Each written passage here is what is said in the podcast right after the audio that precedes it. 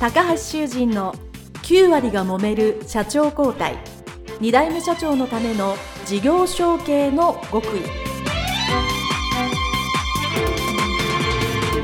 この番組は2代目社長専門経営コンサルタント高橋修人が経営に悩んでいる2代目社長や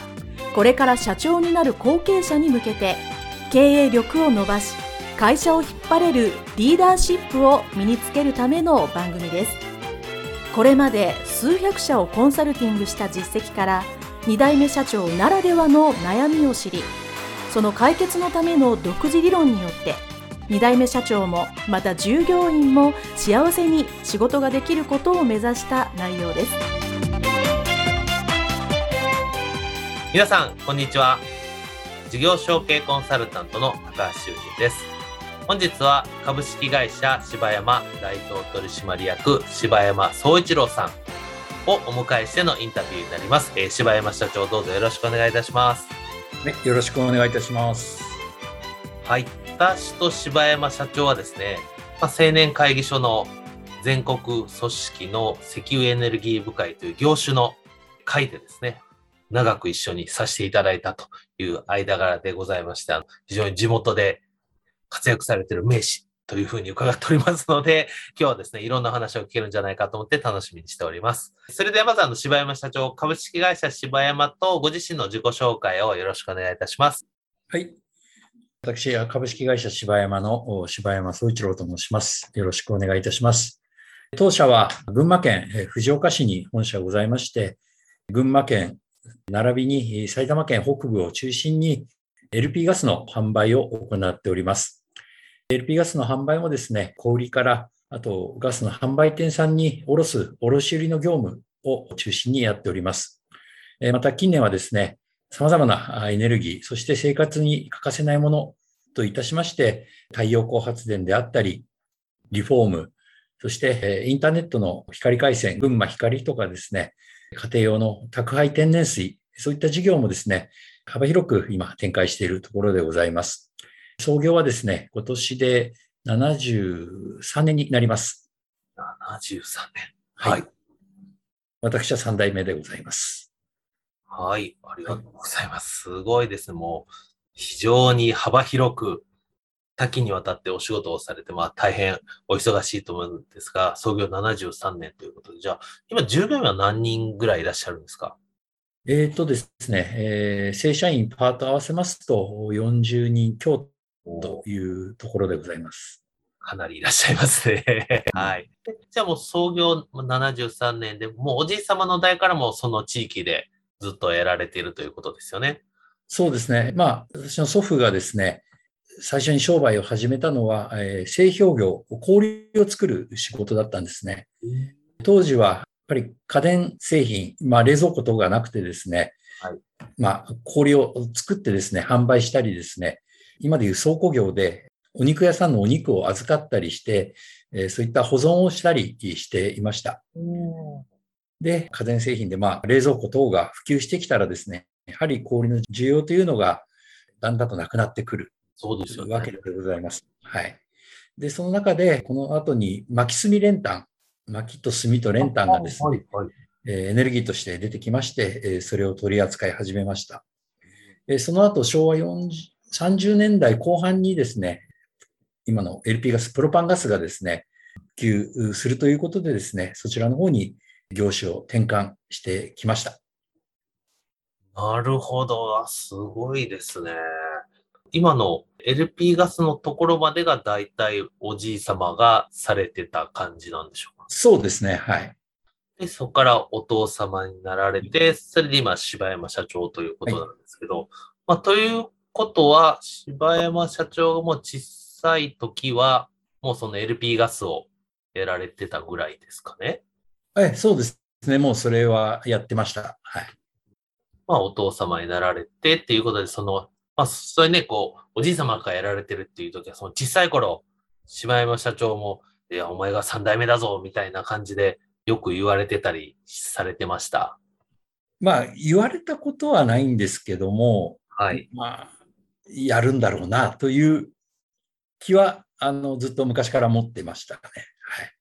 あなるほど。で、まあ、そういうので子供からだんだん学生になって、まあ社会人になるときに、どこかサラリーマンに勤められたんでしょうか？そうですね。まあ、自動車関係の仕事で、まあ、自動車の部品を製造、そしてそれを販売している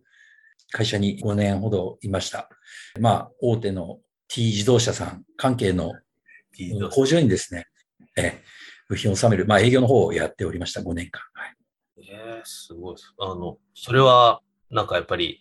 ご自身の家業に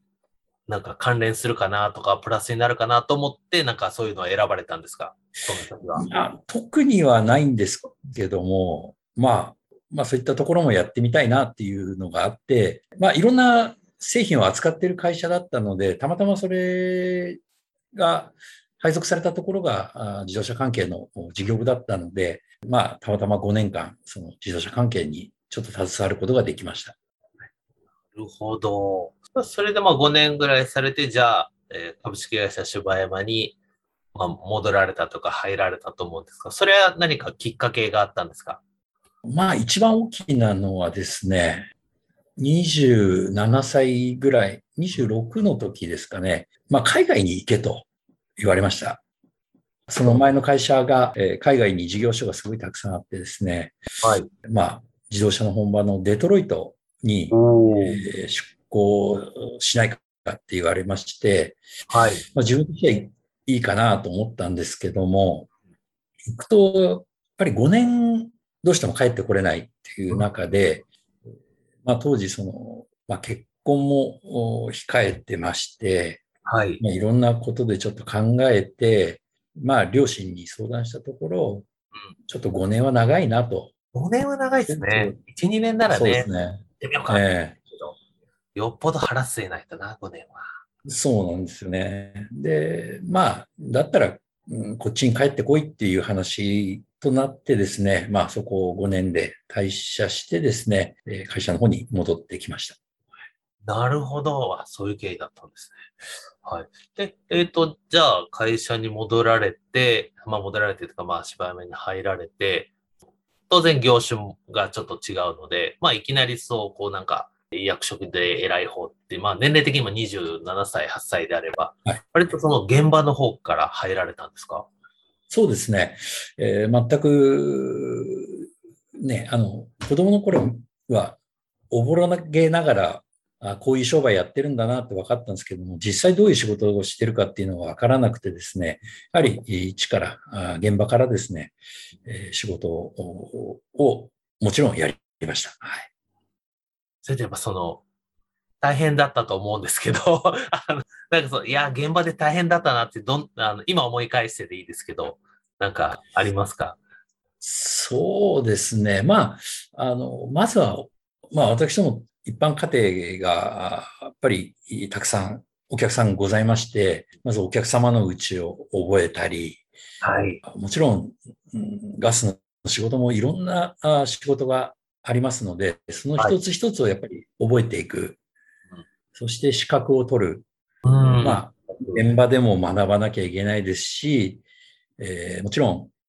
机の上での勉強、机上の勉強も資格取得のためにするっていうのがやっぱり大変だったかなというふうに思います。あの、よく Facebook 拝見するとなんか、あの、免許の更新とか資格の更新とか よく受けられてますもんね。たくさんお持ちなんだなと思ってさ。そういうのもいますよね。はい。でも、あの、まあ、最初は多分そういうので、1、2年ぐらい、まあ、がむしゃらに、まあ、若いのもあって、仕事をされてたもと思うんですけど、社長引き継ぐまで大体その後継者時代って何年ぐらいやったんですか？えー、っとですね、えー、98年からだから、7年は現場で仕事してました。はい。はい。じゃあ、7年ぐらいされられて、当然その現場も仕事もすると思うんですけど、当然まあ経営者というか、そういうちょっと管理職部門というか、ちょっとやらなきゃいけないということで、えちょっとずつ、はい、あの、そういう任されるというか、やることが増えてきたと思うんですけど、当然その元のまあ、デトロイトに行くぐらいだからかなりそれなりに大きい会社だと思うんですけど、そこう、大きい会社と自分の、まあ、株式会社芝山ですね。まあ僕もそうだったんですけど、どうしても当たり前ですけど規模が違うじゃないですか。そうすることによってこう、なんか驚きというかカルチャーショックというか、なんかびっくりしたことが、まあ、このインタビューでも皆さんおっしゃるんですけど、え、株式会社柴山なんかすごく入ってびっくりしたことってどんなことがありますか？そうですね。あの、まあ、とにかく、業歴が長い人が多かったなるほど。ですね。はい、で、まあちょっと若い人が少なかった、同年代の人が少ないっていうのが、まあ、一つのびっくりしたところと、うん、ん、そうですね。逆に、なんだろう。まあ会社が小さいから、なん家族的っていうかファミリー的な雰囲気があったので、逆に大きな会社ではない、そんなアットホームな感じが逆なびっくりでしたね。ああ、なるほど。おそうですよね。まあ、それはありますよね。すごくアットホームなところが、なんか、うん、そうですね。自分もそうだったから、なんかアットホームすぎて大丈夫かっていうぐらいのところは確かにありますね。はい。ええそれでまあ7年間のうちで、やっぱりその当然後継者で、まあだんだんまあ次社長引き継ぐんだって気が高まってくるとともに、じゃあ会社としてうちの会社どうだと思った時なんか悩みとか葛藤っていうんですかね。うん、そういうのって後継者時代、あ、今思い返すとこういうの悩んでたなとか苦労してたなっていうのは何かどんなことがありますか？そうですね。やっぱりその先にまあ自分が社長になった時に、果たしてそのまあ、ベテランの人とか、年上の人をうまく使えるのかどうかが、まあちょっと一つのネックというか心配事でしたかね。やはりこんな若造のとこについていけるかとか、そういったことを思われたらどうしようとかっていうのは考えましたね。そうですよね。まあね、年上ばっかりですからね。この人たちちゃんと一緒にやってくれるかなとかいうことを聞いてくれるかなっていうのは、まあそれは30代前半だと思いますよね。はい、そうですね。その時になんか、じゃこういうのをした方がいいんじゃないかと思って、なんか自分でやったこととか、チャレンジしたことって何かありました？やっぱり経験がない分、やっぱりいろんな知識を得て、経験年数は少ないけども、遜色ない立場にいられるような、まあ、努力っていうのはしたかなというふうには思いますね。まあ、知識であったり、まあ、なかなか技術まあ、工事の技術とか、そこまでは、あの、どうしても達することはできないんですけども、ある程度基礎的な部分とかっていうのはしっかりと覚えてですね、まあ、言い方悪いですけど、舐められないような形は取れたかなというふうには思います。それでこうね、いろんな資格の勉強もされたりして、こう、なんかやっぱそういう共通言語というか、なんか喋ったら通じるっていうのを、最初は作んないとね、ダメですよね。そうですね。はい。あと何かその他で、あのいや、こういうのを自分頑張ってたなっていうのはありますか？そうですね。まあ、会社内だけじゃないんですけども、どうしてやっぱり地域で会社をやってる以上ですね、やはり、えー、いろんなその地元の人たちとの人脈づくりですか。あこちらが必要かなと思いました。まあ私は高校から埼玉に出たりして、群馬に戻ってきたのがその20 7、8歳の時ですから、13年間ぐらいいなかったんですね、地元に。なるほど。はい。はい。で、まあやっぱり地元の友達とかも中学校以来会ってなかったりとかで、やっぱりそこで友達が少なかったり、相談できる人がいなかったので、まあ青年会議所入って、そういった人たちと交流を持ってですね、やはり人脈づくりっていうのをしてですね、地域で、やっぱり少しでも名前を売っとかなければならないかなというふうには思ってそういう努力はしました。はい。そうですよね。そういうこう、僕も地元でそう、まあ高校とか大学とか全然違ったので、帰ってきて、うん、全然知り合いないなっていうところから始まったので、すごくよく気持ちはわかるので、まあ、そういう意味では、ね、社長になるとなかなかそれはできないので、後継者時代にいろんなとこにどんな人脈になるかはわかんないけど、とりあえず行けるとこには全部行ってみるっていうのは、確かに重要だなと思います。はい、はい、ありがとうございます。はい、えー、まあ、ここからいよいよの社長になられてというお話は、えー、後半でお聞きしたいと思いますので、えー、一旦お別れしたいと思います。えー、柴山社長どうもありがとうございました。ありがとうございました。